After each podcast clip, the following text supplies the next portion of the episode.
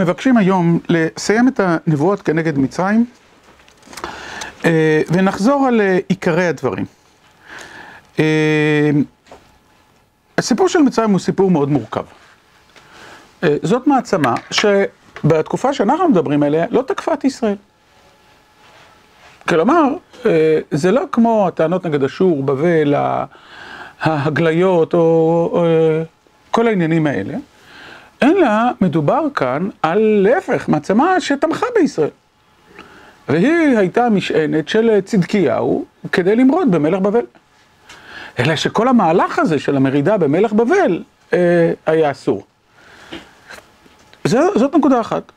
נקודה שנייה, או כיוון אחר, מצרים רואה את עצמה כאלוהים, דיברנו על זה מספיק בנבואות על צור, אני לא רוצה לחזור. מה פירושו של דבר שמעצמה רואה את עצמה כאלוהים? אבל היא בהחלט, שזו סוגיה שנייה, כן, כלומר זו סוגיה שנייה, בעייתית מאוד. ויש עוד נושאים שתכף אנחנו נעלה. לכן הנבואות על מצרים הן נבואות מאוד מיוחדות. למשל, אחד הדברים המיוחדים שראינו זה העובדה שאצל מצרים מדובר על שיבה לאחר מכן. כן, כלומר, יהיה פירוק, יהיה גלות, יהיה קושי עצום של מצרים, אבל מדובר בסופו של דבר על שיבה למקום. ולכן הנבואות על מצרים מאוד מעניינות. אני רוצה לומר רק שהן כבר מעניינות מהתורה עצמה. זה היחס למצרים, לפחות בשני מובנים. המובן האחד הוא האיסור לשוב למצרים, שכתוב במפורש דווקא, כן, בפרשת המלך, שצר... ולא ישיב את העם מצרימה למען הרבות סוס, ולפחות לפי פירוש הרמב"ן, שהוא נראה גם פשוטו של מקרא, יש פה שני איסורים, איסור אחד זה להרבות סוסים אפילו ממעצמה אחרת, ואיסור לשוב למצרים גם לא למען להרבות סוס. ואז נשאלת השאלה למה? מה דווקא, מה נמצא דווקא באיסור לרדת למצרים? בהקשר של הנבואות שלנו, האם זהו איסור לרדת למצרים להישען עליה? כן, כלומר שיש פה חלק, זה לא אה, הפיכת מצרים למצורעת, אלא זה איסור הישענות על אה, העוצמה הגדולה של מצרים, שאלה ענקית, והיא מחייבת שיעור כללי, אנחנו בשיעור ראשוני ככה על יחזקאל, אבל היא מחייבת שיעור כללי, עוד יותר, אה, לאו מאוד מאוד מיוחד, שאומר אה, שלא תתעב מצרי. כן? כי גר היית בארצו. והעובדה שלמרות שגם עמלק וגם מצרים ביקשו להשמיד אותנו לחלוטין, עם עמלק אנחנו מדברים על מחות תמחה את זכר עמלק מתחת השמיים, ועל מצרים אנחנו אומרים גם דור שלישי, סליחה, דור שלישי מותר להתחתן. אני אומר בהערת אגב, זו אחת השאלות הרוחניות העמוקות ביחס שלנו לגרמניה. האם זה מודל עמלק או מודל מצרים? מעניין שזה עולה הבוקר, לא יודע אם אתם קצת ערים לכך, גרמניה מובילה היום את המדינות הנלחמות למען, למען מדינת ישראל בבית הדין הלאומי בהאג. שפשוט להפקיע את, את סמכותו בכלל לדון בסוגיית ישראל, פשעי מלחמה וכדומה. וגרמניה היום היא אחת המשענות הכי גדולות של מדינת ישראל בעניין. אז זה מודל עמלק או מודל מצרים? שאלה מרתקת, כן? אני חוזר עכשיו לתנ"ך, קודם כל, שאלת מצרים היא, כפי שאמרתי, היא כבר בתורה. יש יחס מאוד מאוד מורכב אחר למצרים, ובעיקר, שוב, צריך לזכור שבגדול בתקופת התנ"ך מצרים לא הייתה האויב שלנו. היו כן, היו כן אירועים כאלה. בעיקר מסע שישק, שאנחנו מוצאים בתחילת, תחילת ימי המלוכה. כאשר לאחר חלוקת המלאכה עולה שישק ומכסח ממש את ממלכת יהודה, אבל אם אנחנו משווים את זה לבבל, לאשור, למסופוטמיה, לארם, לכל המדינות הצפוניות, האימפריות הצפוניות, אז זה אחר, זה אחרת. אז מצרים מחייבת שיעור כללי, אוקיי? מחייבת. אנחנו כרגע לומדים את פן אחד של הנבואות ביחזקאל, אנחנו היינו באמצעם, הגענו נדמה לי לפרק ל', נכון? אפילו את ל' כבר ראינו בעצם לדעתי. מה? ראינו את ל', פרק ל"א. עוד נבואה קשה על מצרים, ויהי באחת עשרה שנה, בשלישי באחד לחודש, היה דבר אדוני אליי לאמור. בן אדם, סתם הערה בקשר כמובן לתאריך, בדיוק קראנו אתמול בתורה, כן, בחודש השלישי לצאת בני ישראל ממצרים, ביום הזה באו מדבר, כן, ויחן שם ישראל נגד ההר, כלומר ההגעה להר סיני זה בדיוק התאריך, כן, אחד לחודש סיוון, זו הערה. בן אדם אמור אל פרעה מלך מצרים ולהמונו, אל מי דמית וגודלך. הנה אשור, ארז בלבנון, יפה ענף וחורש מצל, וגבה קומה, ובין אבותים הייתה צמרתו. מים גידלו, תהום רוממתהו, את נערותיה הולך סביבות מטעה, ואת תעלותיה שילחה אל כל עצי השדה. על כן גבהה קומתו מכל עצי השדה, ותרבנה שרעפותיו, ותארכנה פורותיו ממים רבים בשלחו. בסעיפותיו כיננו כל עוף השמיים, ותחת פורותיו ילדו כל חיית השדה, ובצילו ישבו כל גויים רבים.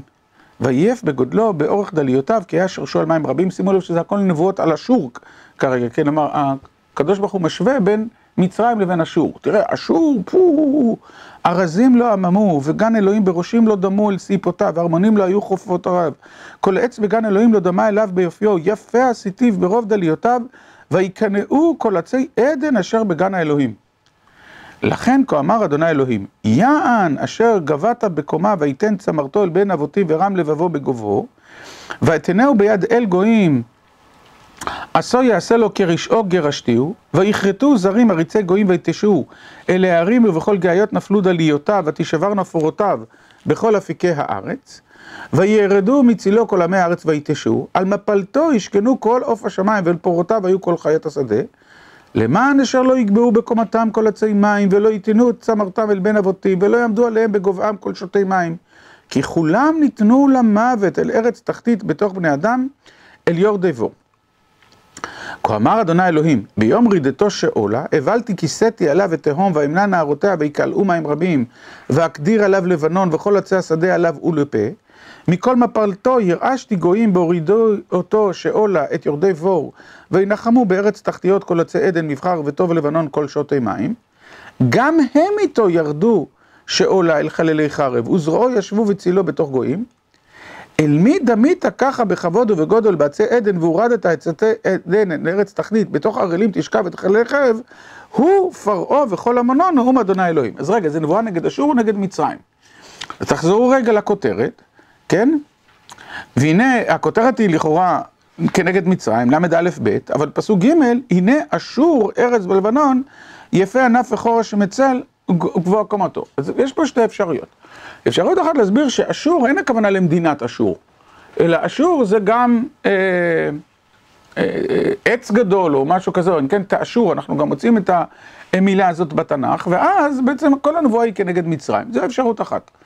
אפשרות שנייה, זו באמת נבואת פורענות כנגד אשור, כנגד בבל, כנגד מסופוטמיה, כנגד הצפון, כנגד הלבנון, אבל בעצם אומרים למצרים, אתה כמוהם, אתה כמוהם. הקושי באפשרות השנייה היא שהמשפט אתה כמוהם לא מופיע, נכון? כלומר, הופיע פה דימוי של עץ מוצלח, ענק, אה, אה, שכולם מקננים בו, ואז פתאום הוא נחרט וכולם בעצם נופלים איתו ביחד, כל מי שקינן עליו, כל מי ש... אה, על מפלתו השכנו כל עוף השמיים, פולרותיו היו כל חיית השדה, כן? כלומר, כל הקריסה הגדולה של האימפריה. אז לא ברור, אפשר להגיד ככה, אפשר להגיד ככה. אבל בין כך ובין כך, וזו אולי פעם אחרונה, כמעט פעם אחרונה, עוד פרק אחד, שאנחנו עוסקים בזה בספר יחזקאל, והשנה בכלל, אז אה, על נפילת האימפריות. כן? כלומר, האמירה הנבואית בשעה שהאימפריה חזקה ושולטת וזה, קמה נבואה ואומרת שהאימפריה תיפול ולא יישאר ממנה דבר. זה סדר גודל שיבוא עכשיו נביא ויגיד, חבר'ה, אתם רואים את ארצות הברית, אה, עוד מעט לא תראו אותה, כן? אתם רואים את רוסיה. אז על רוסיה כבר ראינו את קריסת ברית המועצות, אבל בסופו של דבר קריסת ברית המועצות לא הייתה קריסת רוסיה, כן? היא, להפך, מבחינה מסוימת רוסיה בתוך ברית המועצות אה, הופכת להיות האימפריה החדשה. זה נראה בעיני השומעים הזוי לגמרי, רק אנחנו יודעים מבחינה היסטורית שזה קרה.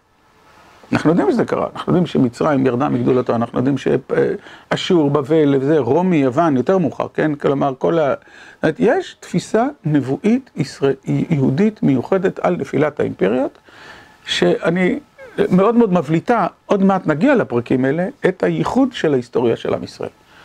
אחת ההתקשרויות לריבונו של עולם, בתוך עולם של כפירה, בתוך עולם של בלבול, בתוך עולם שמסתדר כביכול בלי הקדוש ברוך הוא, ויש לך הסברים מדעיים, היסטוריים וסוציולוגיים וכל זה, הייחוד של עם ישראל הוא, הוא פלא.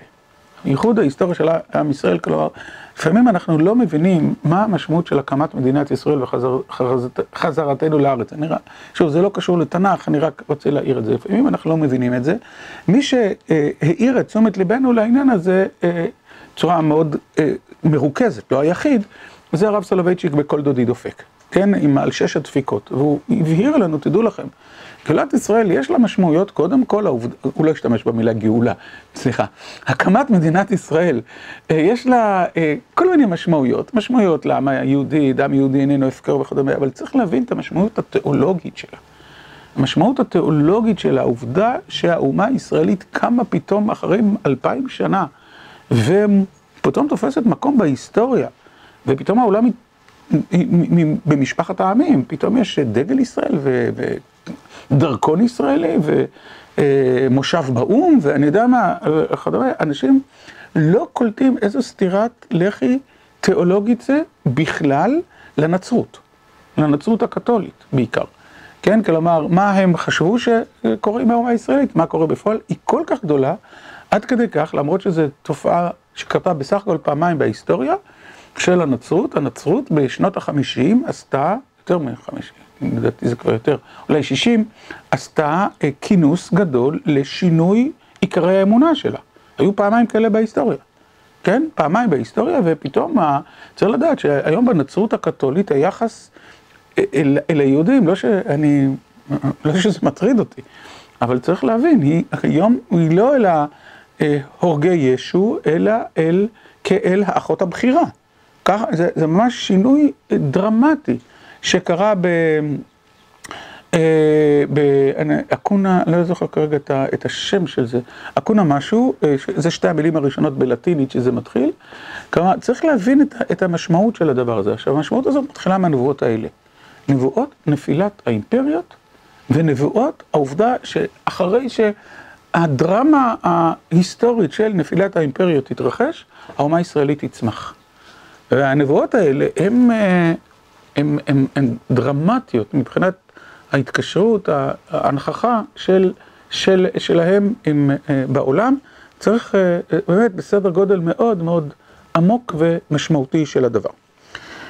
נבואה אחרונה, ובזה אנחנו בעצם, או נבואות אחרונות נקרא לזה ככה, פרק האחרון, ובזה אנחנו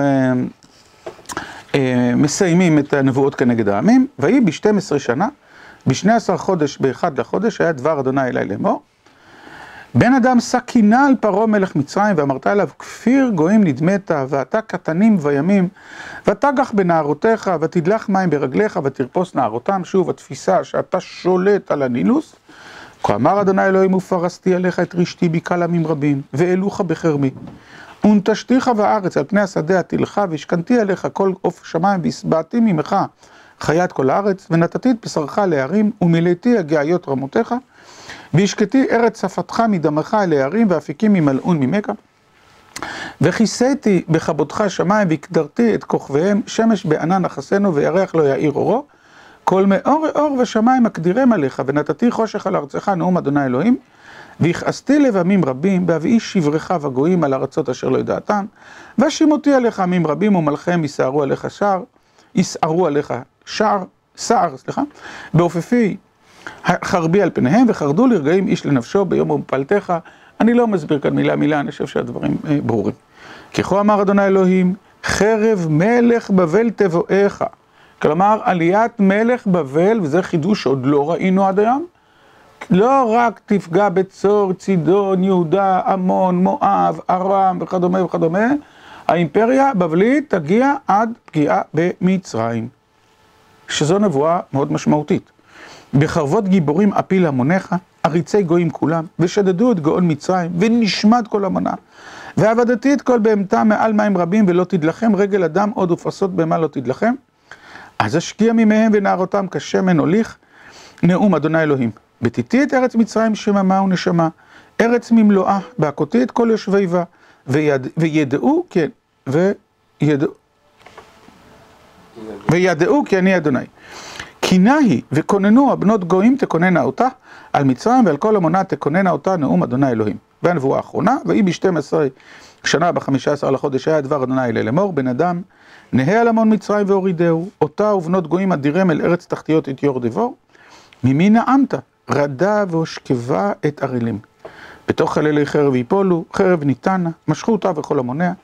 ידברו לו אלי גיבורים מתוך שאול את עוזריו, ירדו שכבו ערלים חללי חרב, אתם רואים שזה סגנון של קינה, כן, זה, זה שיר, לא כל מילה פה, זה כמו שירה שאנחנו לא מבינים כל מילה ומילה, זה ממש אה, פיוט על נפילת מצרים. אה, אשר ניתנו קברותיה ברכתי בור, ויהי קהלה סביבות קבורתה, כולם חללים נופלים בחרב אשר נתנו חיתית בארץ חיים.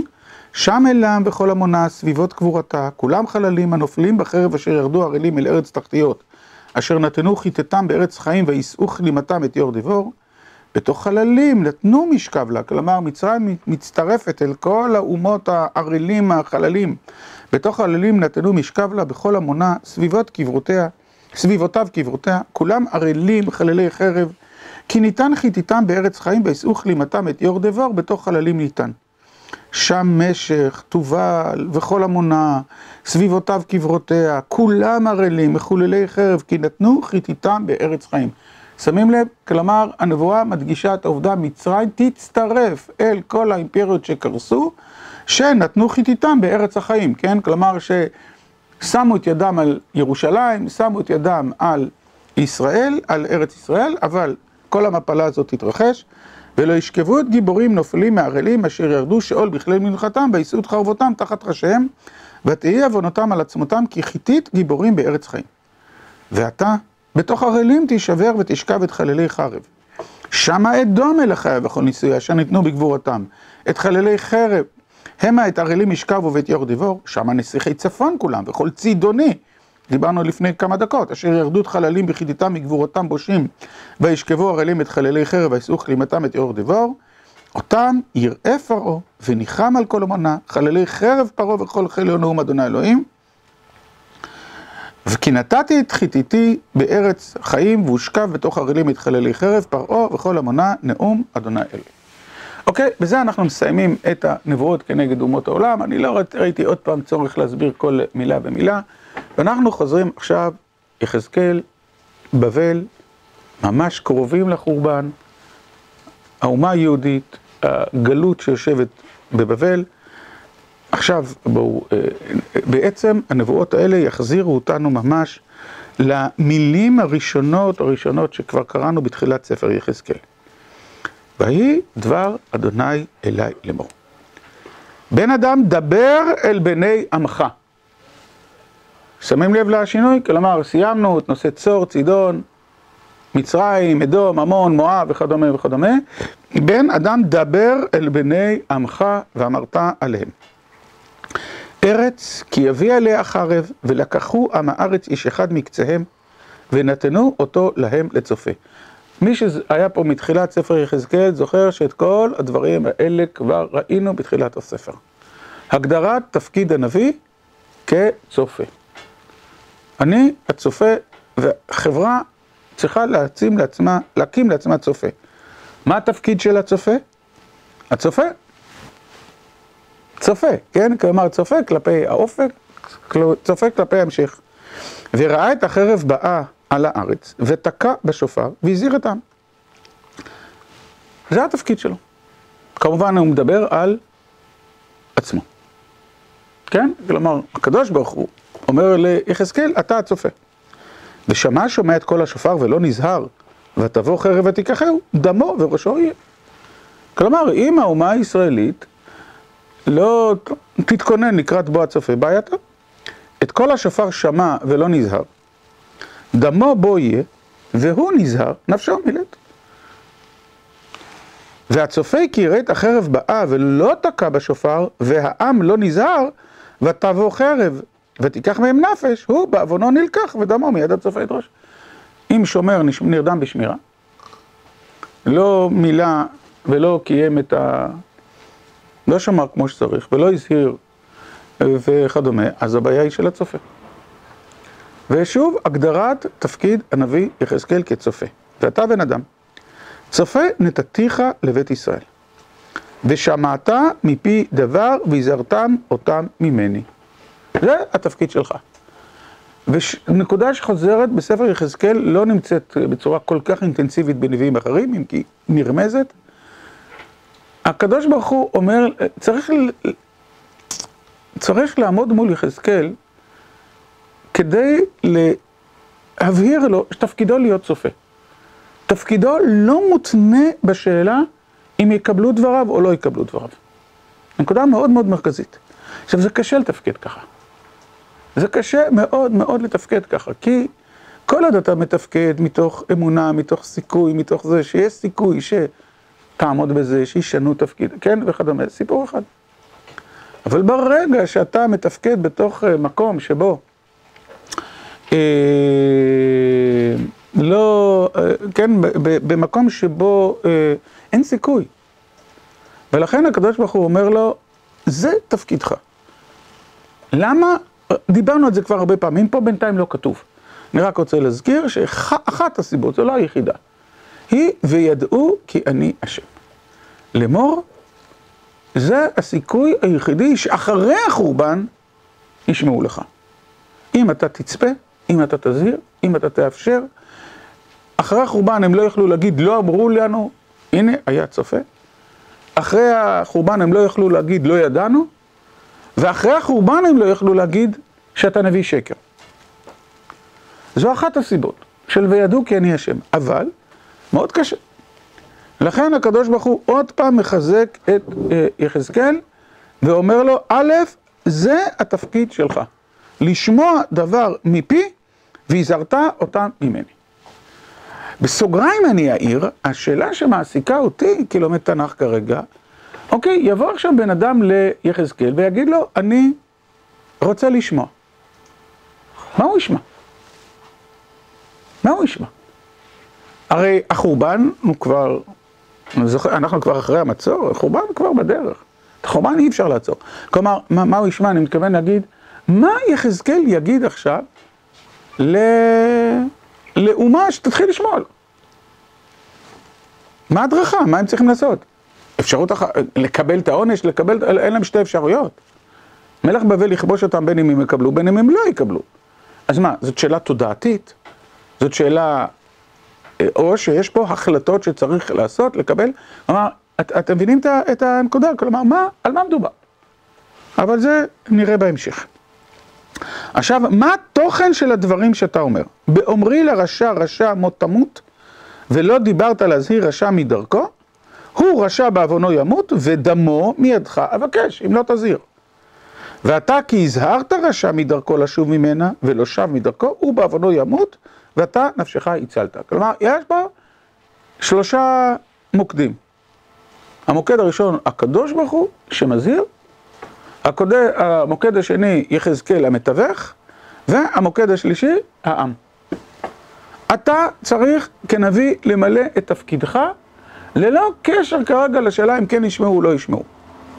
אתה תזהיר, ועכשיו זה תלוי בשומעים, השומעים יעשו ככה, ינצלו, השומעים לא יעשו ככה, לא ינצלו וכדומה. ואתה בן אדם, עכשיו התוכן, אמור אל בית ישראל, כן אמרתם לאמור, כפשענו וחטאותינו עלינו, ובם אנחנו נמקים ואיך נחיה. כלומר, אתם שמים לב, זה לא היה עוד בספר יחזקאל. עכשיו, אה, מתחילה להיות תשובה לשאלה, אוקיי, הבה נניח שהם יבואו להקשיב לך. הבה נניח שהם יגידו, פשענו וחטאתנו עלינו, ובם אנחנו נמקים. כלומר, הבה נניח שהם יגידו לך, יחזקאל, עכשיו מתברר שאתה צודק. עכשיו מתברר שאנחנו מקשיבים לך, עכשיו מתברר זה וכדומה, אבל בעצם, איך נחיה? זאת אומרת, דווקא לפי דבריך אין לנו שום תקווה, או גם לפי דבריך אין לנו שום תקווה. אחרי מאות שנים של ממלכת יהודה, עם עליות וירידות, אבל בסופו של דבר הקדשנו את הסאה, אנחנו נמקים בחטאותינו, בעוונותינו, זאת אומרת, זה באמת מהפכה מסוימת בנבואה, שלא ראינו אותה קודם. אנחנו כבר מתחילת יחזקאל מרגישים, רואים שלא מקשיבים לנביא, ואם הם כבר באים, הם באים עם גילולים, והקדוש ברוך הוא אומר, אני לא אדרש לכם, זוכרים פרק כ', ועכשיו סוף סוף זה. זאת אומרת, מתברר שזה כמו נניח בחור בישיבה, אוקיי? שהרב, ראש הישיבה אומר לו, אתה לא בסדר, אתה לא בסדר, הוא לא מקשיב. ואז בסופו של דבר הוא מוודא, הוא מטמיע את העובדה, הוא באמת לא בסדר, אבל שואל, איזה תקווה יש לי? בזבזתי את הזמן, לא למדתי, אני לא בעניינים, אני לא... איך נחיה? כן, אם אני צריך כרגע את, ה, את המקבילה. אומר להם, אומר הקדוש ברוך הוא ליחזקאל, יש לך מה להגיד להם, אמור עליהם. חייאני נאום אדוני אלוהים ממחפוץ במות הרשע, כי אם בשוב רשע מדרכו וחיה, שובו, שובו מדרככם הרעים, ולמה תמותו בית ישראל. יש משמעות גם לשורה התחתונה. אם אתם זוכרים, כל הנבואה הזאת למדנו כבר בפרק י"ח. פרק י"ח זה ממש פרקים מקבילים, י"ח ול"ג, אבל פה דווקא ההקבלה והדמיון מראים את השינוי. כן, השינוי הגדול שמתרחש פה הוא, יש סיכוי שמישהו יתחיל להקשיב. ולכן הדבר, אם כבר התחילו להקשיב, תגיד להם, המסר שאתה צריך להגיד להם, הקדוש ברוך הוא לא מתחשבן בדרך של המאזניים, ואם יש אה, אה, אה, הצטברות של דברים בעייתיים שקרו בעבר, אז אין שום תקווה ואין שום אפשרות לשנות, ואין שום... לא ככה היא הנהגה האלוקית. הקדוש ברוך הוא משאיר את הדלת פתוחה לשינוי, והשינוי יוכל להוביל למשהו, אני עוד לא יודע למה. ואתה בן אדם אמור אל בני ישראל, צדק, בני עמך, צדקת הצדיק לא תצילנו ביום קשעו, ורשעת הרשע לא ייכשל בה ביום שובו מרשעו, וצדיק לא יוכל לחיות בה ביום חטאתיו. שוב אני חוזר, כל זה למדנו בפרק י"ח, אז אני אומר את זה בקיצור. דרכו של הקדוש ברוך הוא היא להביט אל השורה התחתונה. וזה סימטרי. זה לא רק רשע שכל ימיו ועשה תשובה באחרונה, הקדוש ברוך הוא מקבל את תשובתו, אלא גם צדיק שכל חייו עשה צדק, ובשורה התחתונה הוא פושע, הקדוש ברוך הוא מסתכל על השורה התחתונה. נקודה שמאוד חשוב להדגיש אותה, זה לא, זה, זה סימטרי. זאת הדרך שבה הקדוש ברוך הוא מנהיג את העולם, וכשלמדנו את פרק י"ח, מי שרוצה יכול לחזור, ניסינו להסביר גם למה. אבל אני לא, לא אחזור כרגע למה. זאת הדרך. ולכן המסר שלך הוא כמובן אליהם, שאף צדיק לא יהיה בטוח בצדקתו, אלא בהתמדה הגדולה שלו מול הקדוש ברוך הוא, ושאף רשע לא יהיה בטוח בכישלונו, בייאושו, באיך נחיה, יש אפשרות לשנות. והנה, הכל מופיע ממש מילה במילה, כמו בפרק י"ח. באומרי לצדיק, לצדיק חיו יחיה והוא בטח על צדקתו ועשה עוול, כל צדקותיו לא תזכרנה, ובעוולה אשר עשה בו ימות. ובאומרי לרשע מות תמות ושב מחטאתו ועשה משפט וצדקה, חבול ישיב רשע, גזלה ישלם, בחוקות החיים הלך, לבלתי לעשות עוול, חיו יחיה לא ימות. אם אתם זוכרים, גם על העיקרון דיברנו, וגם על הדוגמאות. מה מצופה מהרשע לעשות? שמים לב? מצופה לרשע קודם כל, כמו כל המסר הנבואי לאורך כל הדרך, להיות איש צדיק ישר ותם. בבין, בענייני גזל, חמאס, השבת אה, אה, הלוואות אה, וכדומה. כל חטאותיו אשר חטא לא תזכרנה לו, משפט וצדקה עשה, חיו יחיה. ואמרו בני עמך לא ייתכן דרך אדוני, שוב את הוויכוח הזה גם ראינו אז, והם עד דרכם לא ייתכן. ושוב צדיק מצדקתו ועשה עוול ומת בהם, ובשוב רשע מרשעתו ועשה משפט וצדקה, עליהם הוא יחיה. ואמרתם לא ייתכן דרך אדוני, איש כדרכיו אשפוט אתכם בית ישראל. אם כן, הנביא בעצם, כאן מסתיים החלק השני, אפשר להגיד כך, של ספר יחזקאל, כל הנבואות שלפני החורבן. כל הנבואות שלפני החורבן הסתיימו, הצופה ובזה בזה נעצרנו. עכשיו, מעכשיו והלאה, מהיום והלאה, אנחנו נמצאים במקום אחר. למה אנחנו נמצאים במקום אחר? תראו את פסוק הראשון של פרק ל"ד. סליחה, פסוק, אני סתם, אני שמתי פה פרק חדש, סליחה. איזה? ויהי בשתים עשרה שנה, בעשירי, בחמישה לחודש לגלותנו, כלומר, אנחנו כבר נמצאים חמישה חודשים אחרי החורבן, נכון? בעשירי, אנחנו בחודש טבת, זאת אומרת, הידיעות על החורבן לקחו להם חמישה חודשים להגיע מיהודה לבבל. בא אליי הפליט מירושלים לאמור, הוכתה העיר. כן. הוא לא אמר את זה, אבל אנשי יהודה אתה אמר? לדעתי לא, לדעתי הוא אמר את זה לאנשי בבל.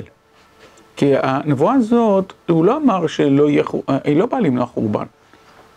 את צריך לזכור, כל הזמן, אני, זה, אני נורא שמח לשאלה שלך, אני רוצה עוד פעם לחזור על דברים שאמרנו. בבבל מתרוצצת, אה, מתרוצצות תגובות שונות למצב.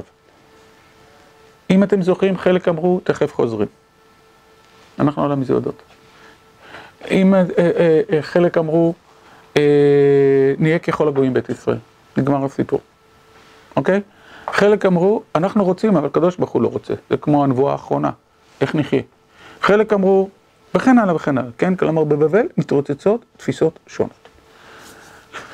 ובסופו של דבר צריך לזכור שמבחינת הנביא, הנביא אה, אה, יחזקאל מקבל בעיקר את התמונה מאת הקדוש ברוך הוא, שההמשך של עם ישראל יהיה מבבל, לא מירושלים. אבל הוא תלוי באנשי בבל. ולכן הנבואות האלה הן כלפי אנשי בבל. כלומר, אתם צריכים אה, לשנות פרדיגמה. והפרדיגמה שאתם צריכים לשנות היא, ריבונו של עולם יביא את החורבן, ועכשיו הכל, הכל תלוי ב, ב, בכם.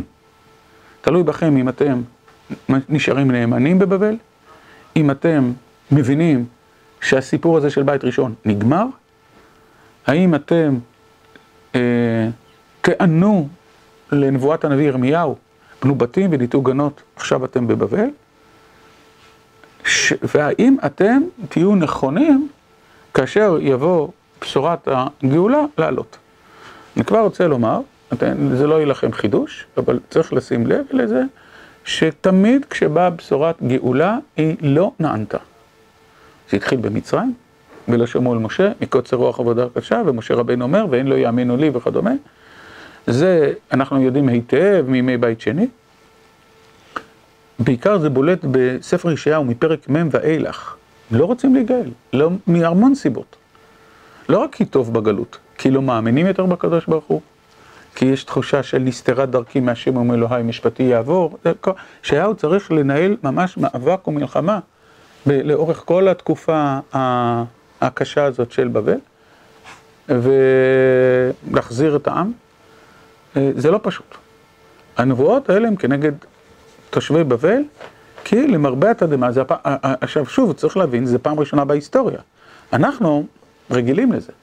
בפעם ראשונה בהיסטוריה, אחרי 800 שנים של התנחלות בארץ, מיהושע ועד חורבן הבית, שהאומה הישראלית ממשיכה משם, לא מפה. זה לא פשוט.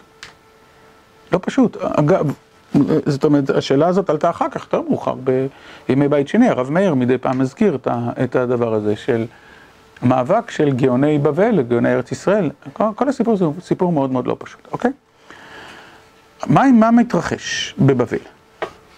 בא אליי הפליט מירושלים לאמור, הוכתה עיר, ויד אדוני הייתה אליי בערב, לפני בוא הפליט, ויפתח את פי עד בוא אליי בבוקר, ויפתח פי ולא נעלמתי עוד.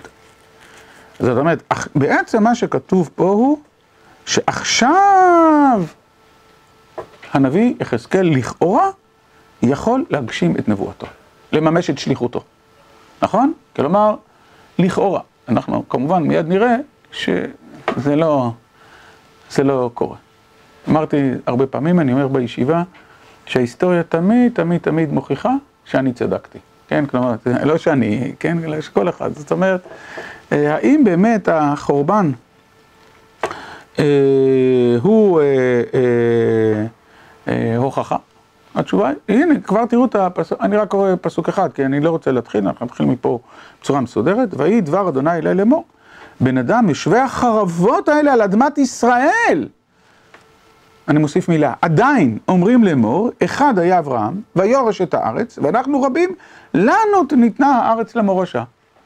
זאת אומרת, עדיין אחרי חורבן הבית, מטיחים אנשי ארץ ישראל באנשי בבל, אנחנו ממשיכים את האומה הישראלית, לא אתם. אוקיי, זה החורבן, נבנה בית מקדש חדש, אנחנו פה. כן, כלומר, הנה, אפילו, כן, אפילו המציאות לא, לא מוכיחה. וכן הלאה, טוב, כל זה בעזרת השם, עכשיו הגענו ככה ל, למשהו שעוד לא למדנו. כי עד עכשיו אנחנו רגילים לנבואות, לקריאה לתשובה, לחזרה, לזה, לעצירת החורבן, לזה. עכשיו, סיפור אחר לגמרי. זה ה-overshocking, הרעידת אדמה התרחשה, ועכשיו גלי ההדף של החורבן, ואם אפשר לשנות משהו, טוב, כל זה בעזרת השם אנחנו נראה.